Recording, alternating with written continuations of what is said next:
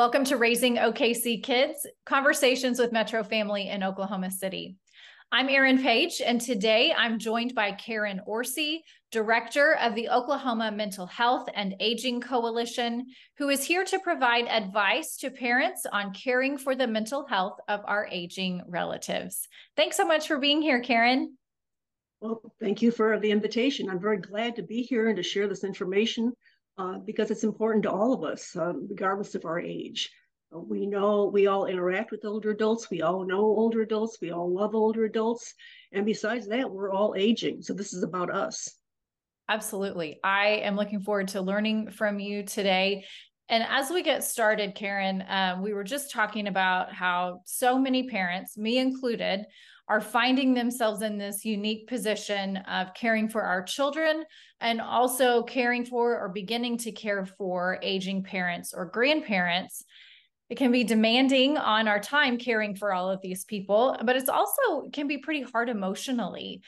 I'd like to start by getting your advice for how parents can acknowledge both the challenge and the beauty of this unique position of caregiving and also making sure we're taking time to care for ourselves too. Well, caregiving is rewarding, but it's exhausting. And that duality needs to be faced. Um, people, you need to determine what you can do, what your resources are, what your time is like, uh, what, what are your strengths, what are your weaknesses, and identify where you need more help. And remember, it's okay not to be okay. It's okay to be feeling overwhelmed. I mean, that just goes with the territory. Uh, but the fact remains that there are a lot of resources out there. It's perfectly acceptable and understandable that even Superman and Wonder Woman get tired sometimes. I need a break. Uh, so reach out to the available caregiver resources. There's a wonderful network here in Oklahoma. Now, it's not going to solve all people's issues and problems, but it is a resource to help you feel supported and help you get the help you need. So don't think that you're alone. Um, there are many others that are sharing your journey to include the highs, the lows, the detours, the speed bumps. Uh, so the main thing I can advise is just to get connected. And I know that's easy to say when you're not a caregiver because caregivers' time is very sparse and very limited. But you got to take care of yourself. Um, national re- the national research shows statistics that caregiver the caregiver population itself has a high rate of depressive symptoms. We've got to change that. So we need to uh, support our caregiver population more, and caregivers need to be able to access the resources so they can care for themselves more and better. Thank you for that affirmation as we jump off, Karen. I think it's so important for us to recognize that it is hard. Caregiving is hard. Um, it, like you said, it can be very rewarding too, and that in order to be the best caregivers that we want to be, we've got to take that time um, to ask for help and take care of ourselves. So, that for me, that's always a great reminder that it's okay to ask for help. Right. And it, to, in my perception, it's a twofer. If we lose our caregiver, that means the person receiving care is not going to get quality care or not going to get care at all. So, we need to support our caregivers. And that's part of what you are here to help us with today, um, kind of to walk through all of the resources that are available and share your expert advice with us. So let's talk first about what is ageism. What are some key indicators that could help us recognize that ageism is either happening around us or that perhaps we ourselves are guilty of it? And how do we work together to reduce ageism in the community and in our homes? Well, first of all, um, we shouldn't be feeling too guilty about ageism because it's systematic. It's all around us. It's part of our everyday life. We learn it from day one in kindergarten. So first, make make that statement. But we do need to change it. Um, we do need not just to let it stay there. So ageism, ageism is not just black balloons on a 40th birthday or not aging well um, verses and a greeting card. It's not just people being too sensitive about remarks. Uh, ageism is dangerous. And it is as dangerous as all the other isms, the racism, the sexism. However, not all of us are going to experience racism or sexism, but we're all going to experience ageism. Mm. So this is something that is very personal for all of us. Um, ageism is defined as a form of discrimination and prejudice, and is directed at older adults where societal norms make them feel unwanted, um, treat them with disrespect, make them feel unwelcome, incompetent, invisible. I mean, ageism is really ugly. Uh, and it has an impact. And like all other is, uh, isms, it is systematic and it surrounds us. To reduce it, we first have to recognize it and then challenge it. So that is the basic message: is that when we see ageism, we challenge ageism. What are some ways that parents could talk with our kids about what ageism is and think about as a family how can we challenge ageism in our own everyday lives? Well first what we can do is to change our language. Uh, we are needing to be more sensitive and more friendly towards people and some of the language that we currently use is very popular. Uh, it didn't start out to be um, disrespectful, but over the years, it's got a lot of baggage. So mm. think about it when you say the word elderly, what comes to mind? Mm. Uh, for a lot of times, you think somebody with a cane, mm-hmm. a lot of medications, uh, somebody bent over. Now, think of the word older adult. Mm. Isn't that a different perception in your mind's eye? So that's the first thing we do is get change some of those words. Don't talk about the frail. Don't talk about the elderly. Let's talk about older adults, older Oklahomans, older Americans. Let's talk about us, how we would like to be represented. Uh, another thing, as you probably heard a lot of the thing, there's a silver tsunami coming. Well, when you hear the word tsunami, uh, what do you you throw your hands up and go, I can't do anything about that we're all doomed. Well, that's not the case. There are a lot of policies that can be done. There could be friendly, age-friendly communities. There's much we can do to challenge ageism. So we want to get rid of that uh, silver tsunami language. We want to say there's changing demographics. And in fact, probably in about another 10, 15 years, older adults are going to outnumber children for the first time in our history. So we need to make those changes. And then we need to maybe have some conversations about what's going on now, all the um, baggage that goes along with the chronological age. Uh, now, you and I probably both know people who are 45 uh, that seem old. Maybe their physical body or their experiences has just beat them down. At the same time, you know people that are 75 or 80 that are still working and vibrant. So we really know that chronological age is meaningless, yet we attach so much to it. Uh, and think about just a just kind of a, a silly example of a, a woman who colors her hair and she says, Well, when I was young, I colored my hair because it was fun. Now I color my hair because I'm afraid what my colleagues will think of me. Hmm. If I have gray hair, does that diminish my quality? Does that make me less competent? Does that make what I say less believable because of gray hair? So, I mean, think about, I said it's systematic. Um, think about your um, human resources why can't they ask how old you are? Because when you give that number, there's baggage attached to it. How come we can't ask a woman how old she is? Because when she gives that number, there's baggage attached to it. And we live in an anti-aging society. So those are just some of the things we can do. We can, you know, start working with the kids, is being more respectful to people, changing language. Um, so you know that's that's a, a, a big part of what's happening right now. There's a national effort to reframe the aging message and get rid of these perceptions that aging is a disease itself and that um, it's inevitable as you age that you're going to decline, you're going to be unhappy, you're going to be depressed, you're going to be sick, you're going to be frail, you're going to be lonely. That's far from the case. Those are all myths. But yet, that's the society we live in an anti aging society. And aging is inevitable. And aging begins at birth. So we need to really be tuned into this because it's not about them, it's about us because we're all going there, hopefully. That is so powerful. And what great ideas that we can all incorporate into our homes and with our kids so that hopefully as as they age they will have a better framework better language and i i often feel very confident that my kids and their generation are really going to change the world for the better. So i love the idea of starting now with them yeah, and if you're and if you're going to be an aging advocate, you've also got to be a younger person advocate, uh, because what's good for young people means that they are going to be healthier as they age. And right now, we we we have a number of uh, people that are aging into Medicare with numerous physical and mental problems. We want to change that. So again, you know, to, to be an aging advocate, you got to be a young person advocate, a kid advocate, um, and you know, so that we have the whole continuum of people that get the get the help that they need and can age as healthy as possible. Absolutely. Karen, for our aging relatives, ageism is certainly a factor that can play into diminishing mental health. What else do we need to be aware of among this population that can be the root causes of mental health challenges? Okay, well, first of all, you know, for ageism is not just about people on the outside or people in your neighborhood.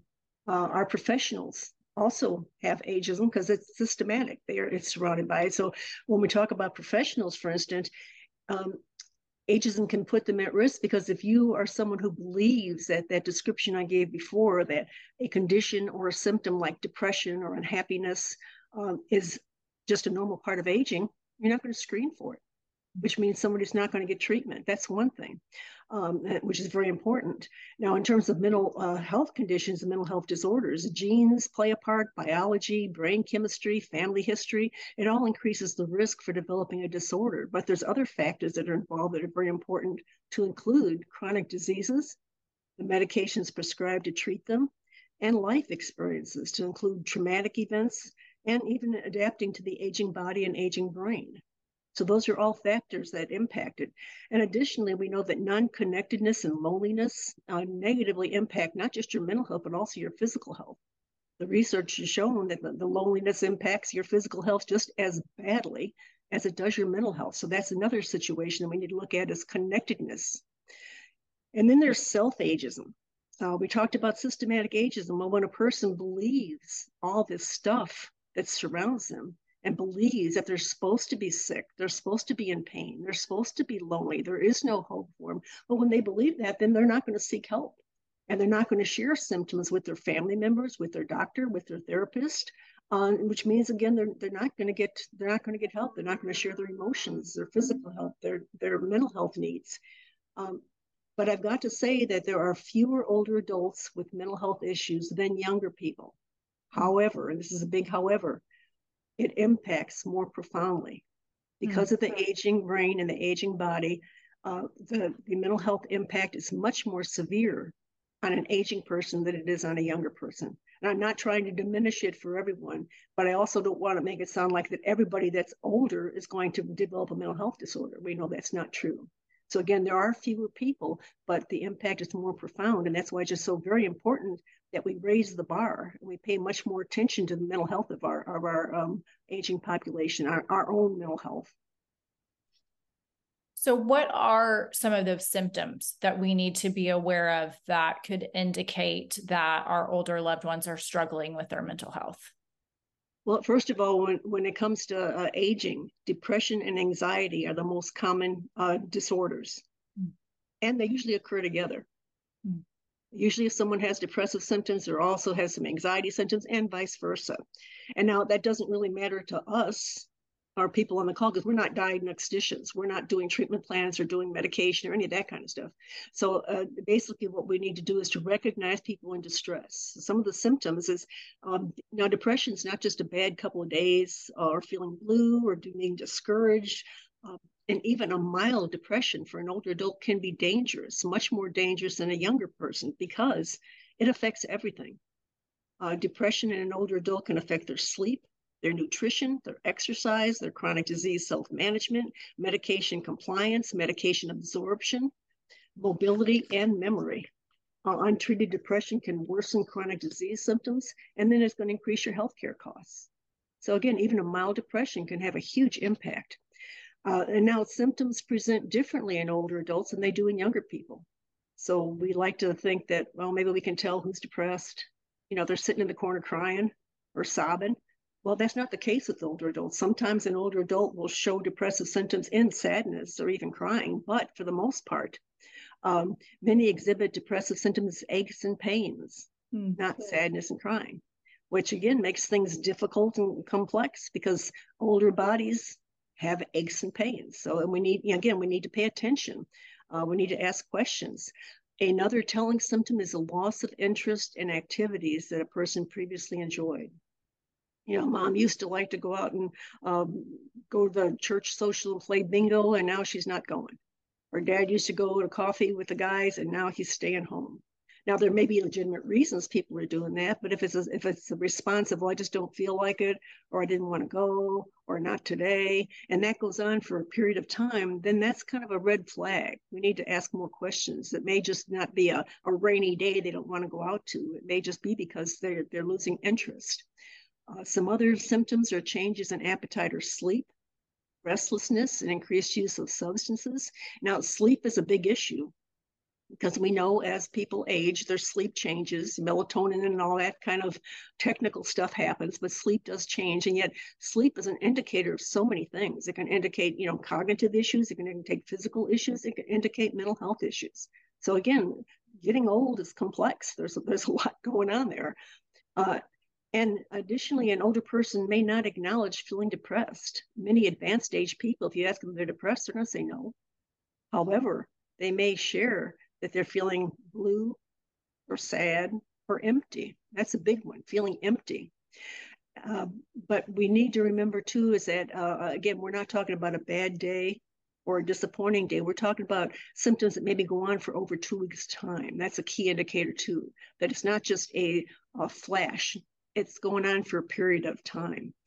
Uh, it's very important uh, for our older adult population to, to get screenings to get mental health screenings for depression because a screening for depression can show the level of depressive symptoms. And again, we're not diagnosticians, but if you can get a screening, um, a depressive depression screening, you can know what's the next steps in.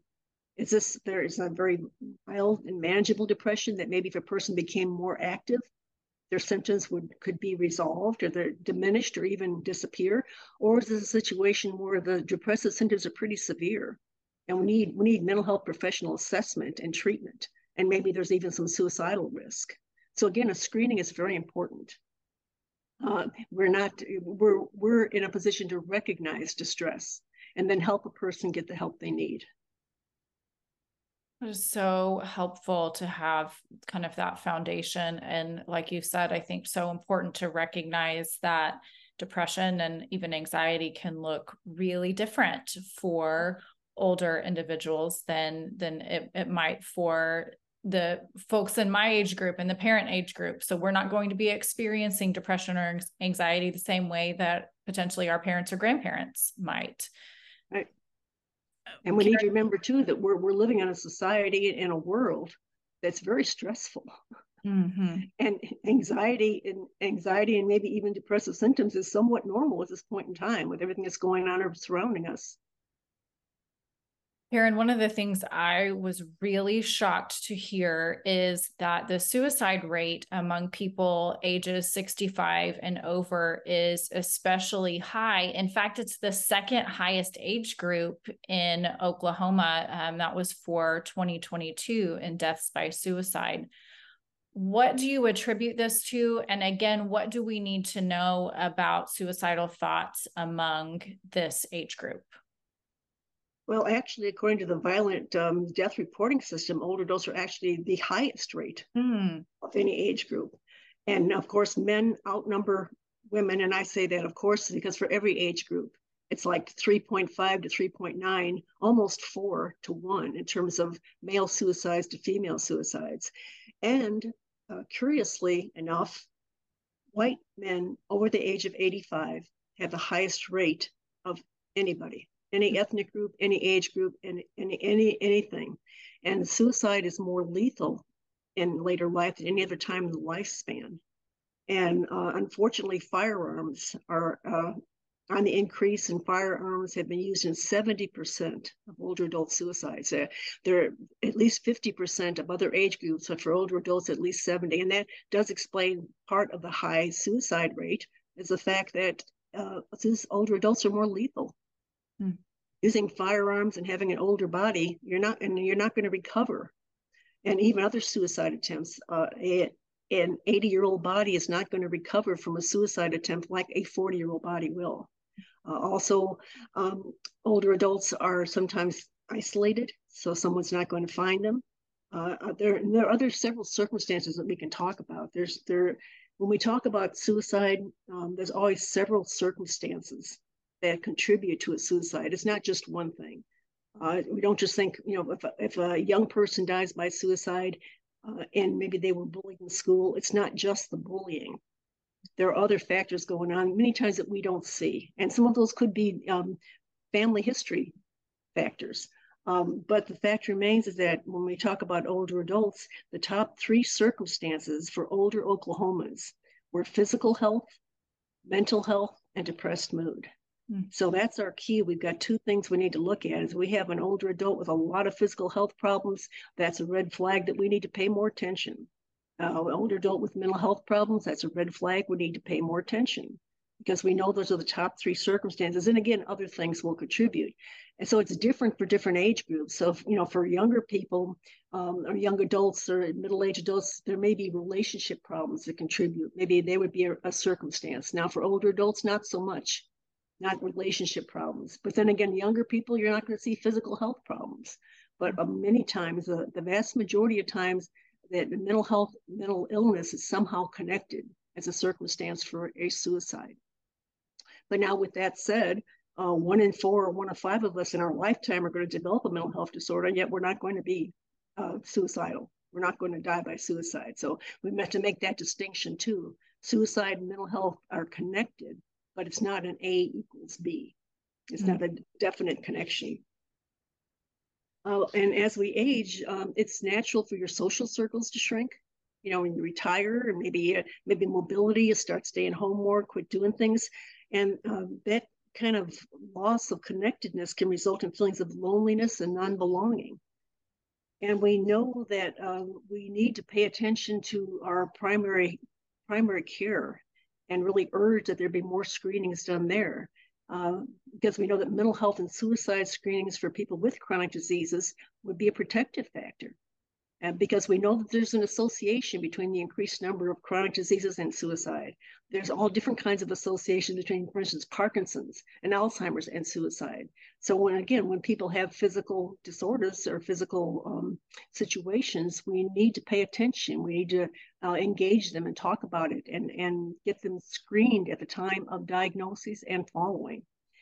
So now, while most older adults are resilient, uh, many older adults maintain a bootstraps mentality.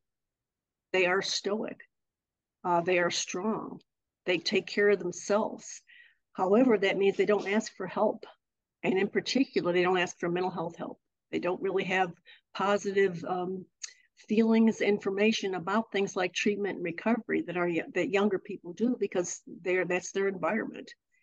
So uh, we need to know that um, COVID, it's pretty much normalized and spotlighted that we are or easily can be stressed, overwhelmed, and feeling that we're living in a constant state of disruption. And that has produced a nation of people with mental health needs.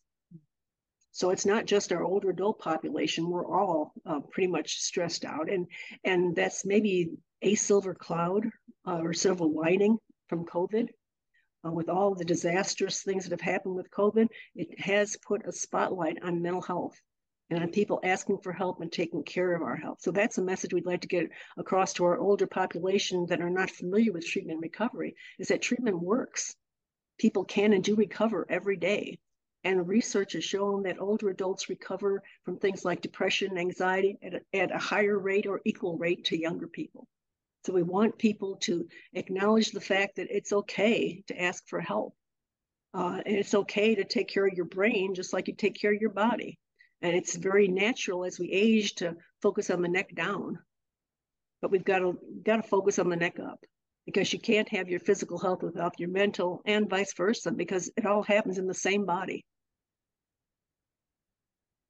Karen, you've walked us through some signs and symptoms and things we need to be aware of, um, which brings us to the next point of having those conversations with our older relatives. And that can be really hard as the child or grandchild to initiate conversations when you have concerns about an older relative's mental health how can we navigate these conversations with care and eh, make it okay to talk about mental health?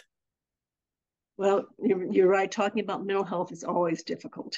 Um, and I would suggest things like caring, caring statements. How are you feeling? What are you feeling? Uh, you seem worried or sad or mad. I've noticed you don't seem like yourself. Is something bothering you. Um, you don't need to feel like this. Now, the important thing is we're not going to say you shouldn't feel like this mm-hmm. or, oh, just wait, it'll be better tomorrow. Uh, those are the things we don't want to do. But we want to acknowledge that people might be feeling sad, might be feeling bad, and then talking about it. And you might need to remember that we've got to be persistent because we do have an advanced age group that doesn't do mental health uh, and, and believes in taking care of their own. Um, so we, we would also be saying things like, um, would you like to talk about, can you talk with me about it? Um, would you like to feel better? Can I help you get some help? Just all kinds of caring um, statements. But we want to stay away from those statements that are definitive statements like, uh, why are you acting this way? Or why are you feeling that way? Or did you take your medication? That's why you're not, you know, we don't want to do those kind of, um, well, think about when you were a kid or a young adult you didn't like when people told you what to do. people, you didn't like when people told you what you're feeling. So it's the same kind of situation. Uh, it, we don't want we don't want people to think that we are directing their life. We're supporting their life. So again, my suggestion would be that it's going to be difficult. You're going to might feel uncomfortable, but that's what you probably should be feeling. But to, to ask questions with care. I care about you. I'm worried about you. I want you to feel better. Want you to enjoy things more. I would go that route um, and be very careful, uh, you know, about your definitive statements. Uh, and oftentimes, um, this conversation with an older person, they may feel threatened. And they may feel threatened because their experience has been if they disclose anything is wrong, they may lose their independence. Mm. And they may have seen that several times. You know, Mary down the street, well, Mary was having some issues and the family didn't know what to do, so Mary got sent off somewhere. So Mary's now in an assisted living center, or Mary's now in the nursing home.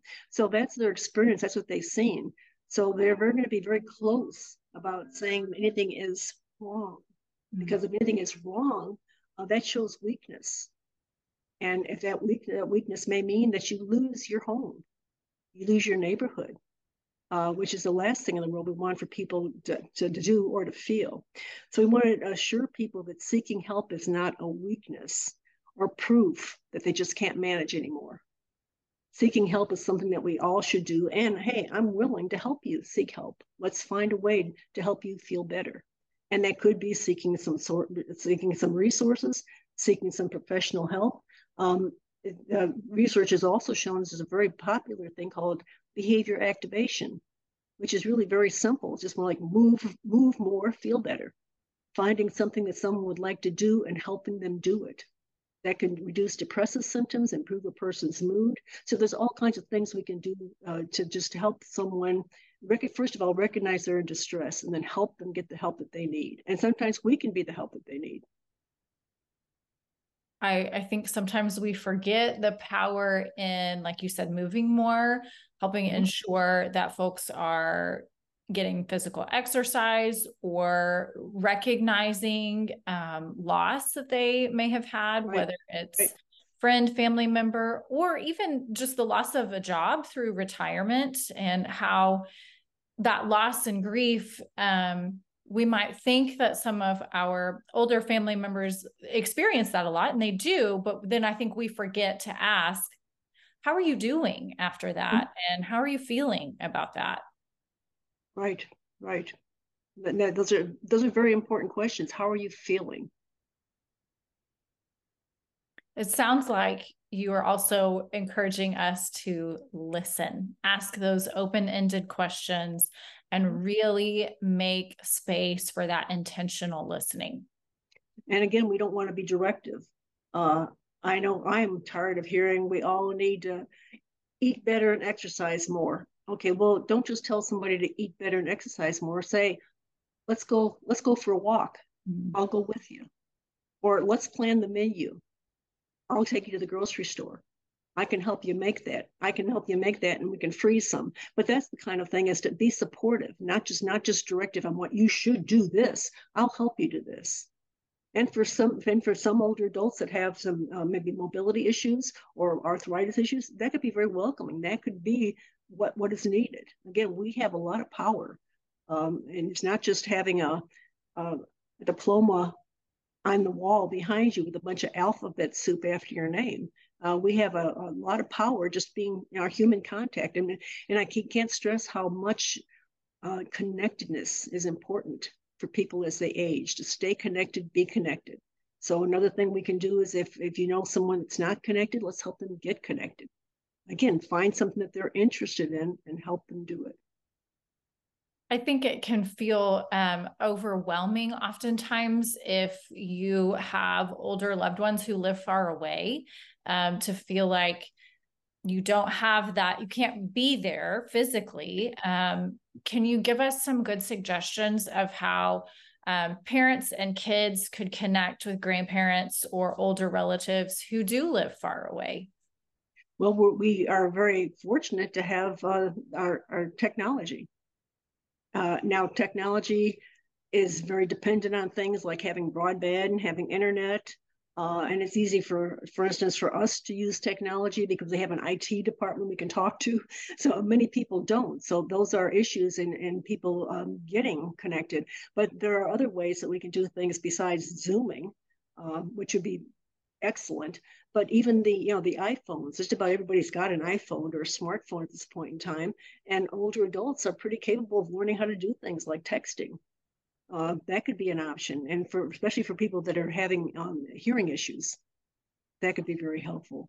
Uh, there are some resources out there that I'm not that familiar with all the resources there are, but there are several out there that really promote technology in, in people's homes so that far away caregiving is possible you know, technology that will, um, you know, like Alexa or Siri, uh, remind people to take medication or to eat a meal or things of that sort. So there are some resources out there. but Most of them are revolving around technology. Really, really helpful, Karen. Thank you. I, I would also suggest for kids, uh, get kids back in the um, habit that it, there used to be a habit way back when of uh, writing notes, mm-hmm. sending cards, drawing pictures. Uh, just that kind of connection with a an out of state or out of country parent or grandparent could could be very helpful. Again, just keep people connected, uh, and the, the the the the value of the connection is the connection itself. It's not the perfect activity, or it's not the beautiful frame drawing. It's just a drawing. I thought of you. I cared about you. I did this for you. That's perfect. Karen, tell us more about how 988 specifically can be a resource for those of us who are caring for aging family members, or even when we just have some concerns about the mental health of older family members. No, 988 is a fantastic resource. Uh, if people don't know about it, please take time right now to write it down, put it in your phones. There's options for people to text, there's options in different languages. Um, 988 is a resource that, uh, that is, is nationwide, but our Oklahoma Department of Mental Health and Substance Abuse Services is, is um, really the sponsor here in Oklahoma. It's a resource for all Oklahomans for all situations. It's a crisis line, a suicide prevention line, a resource line, a connection line. If you don't know what to do or you don't know how to do it, how to get help, call 988 and a trained behavioral health responder will link you to the right resources and the right services. It's for anyone experiencing or witnessing a mental health crisis, and for anyone who needs support for things like depression, anxiety, sadness, loneliness, or grief. And remember to call 988 for yourself. Uh, 988 is just not for us doing for somebody else. 988 for us. If you don't know what to do, if you're feeling bogged down with your caregiving responsibilities, if you don't know where to go, what to do, who to call, call 988. They can connect you. Uh, and it, it, it, this is not in competition, for instance, with the 911 that we are aware of. 911, we're talking more physical. We're talking physical. 988, we're talking emotional. We're talking mental health. Um, we're talking a lot of times about just people needing support, needing direction. So if you would call 988, for instance, maybe you're needing something in regards to housing or food or nutrition, then they will connect you. Uh, they'll connect you to the 211 series and all and all of the options that are there. So again, remember to use 988. It's a, it's only a little over a year uh, old and it has um, answered so many calls and probably saved so many lives. And it's much more involved in what I'm telling you for people that have some very um, very, for instance, serious crises, there will be a team. If necessary, a team will go out to that person. A team can provide transportation to wherever they need to go, a crisis center or whatever. They'll follow up with appointments.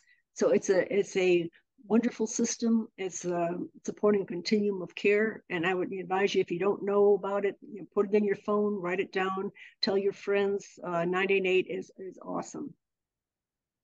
It absolutely is. And I um, I think it's so important to reiterate what you said about you can call it for yourself if you are in a crisis or you are just have concerns about your own mental health.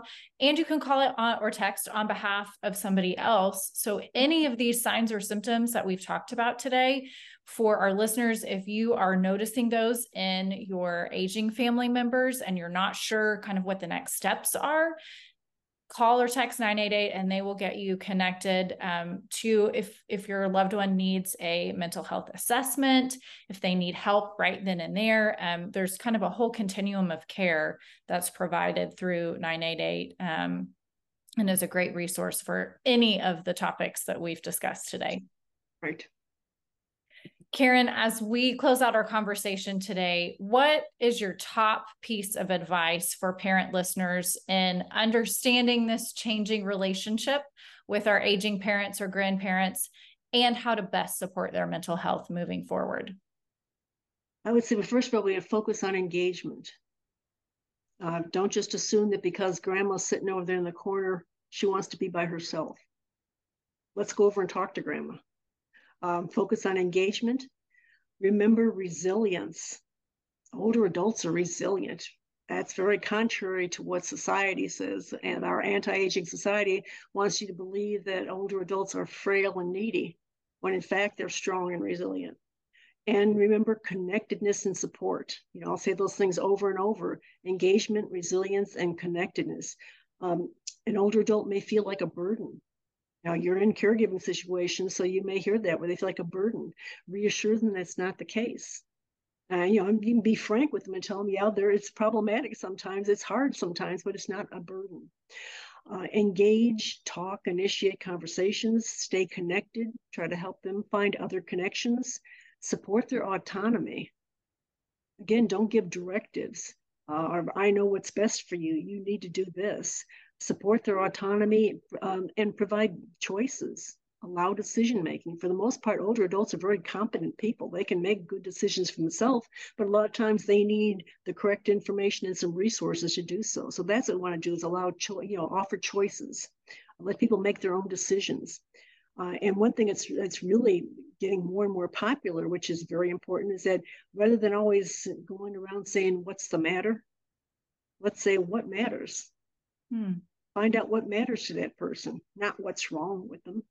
You know, we do that a lot with with uh, trauma now, talking about trauma, not saying what's wrong with you, but what happened to you. That's what's important. So again, what matters is really what we want to focus on. Now, one characteristic of aging is that resilience that's been developed over decades of experience. When we're talking about somebody who's in their 80s, that's eight decades of different experiences. And for some of our older adults, some of those experiences have been horrific all the war, the war, the wars they've been through. Uh, if you've got someone who someone who's over hundred, that means they were a toddler during the, the the Tulsa race massacre. That has to have had impact on their life. So many people have been through some very traumatic things, and they have some some resilience characteristic that they developed. But sometimes you need to be reminded of how of your resilience, reminded how strong you are. Remember when you're in turmoil, that's not the best time you're going to sit down and, and put make a list of your strengths and weaknesses. When you're in turmoil, you're in turmoil.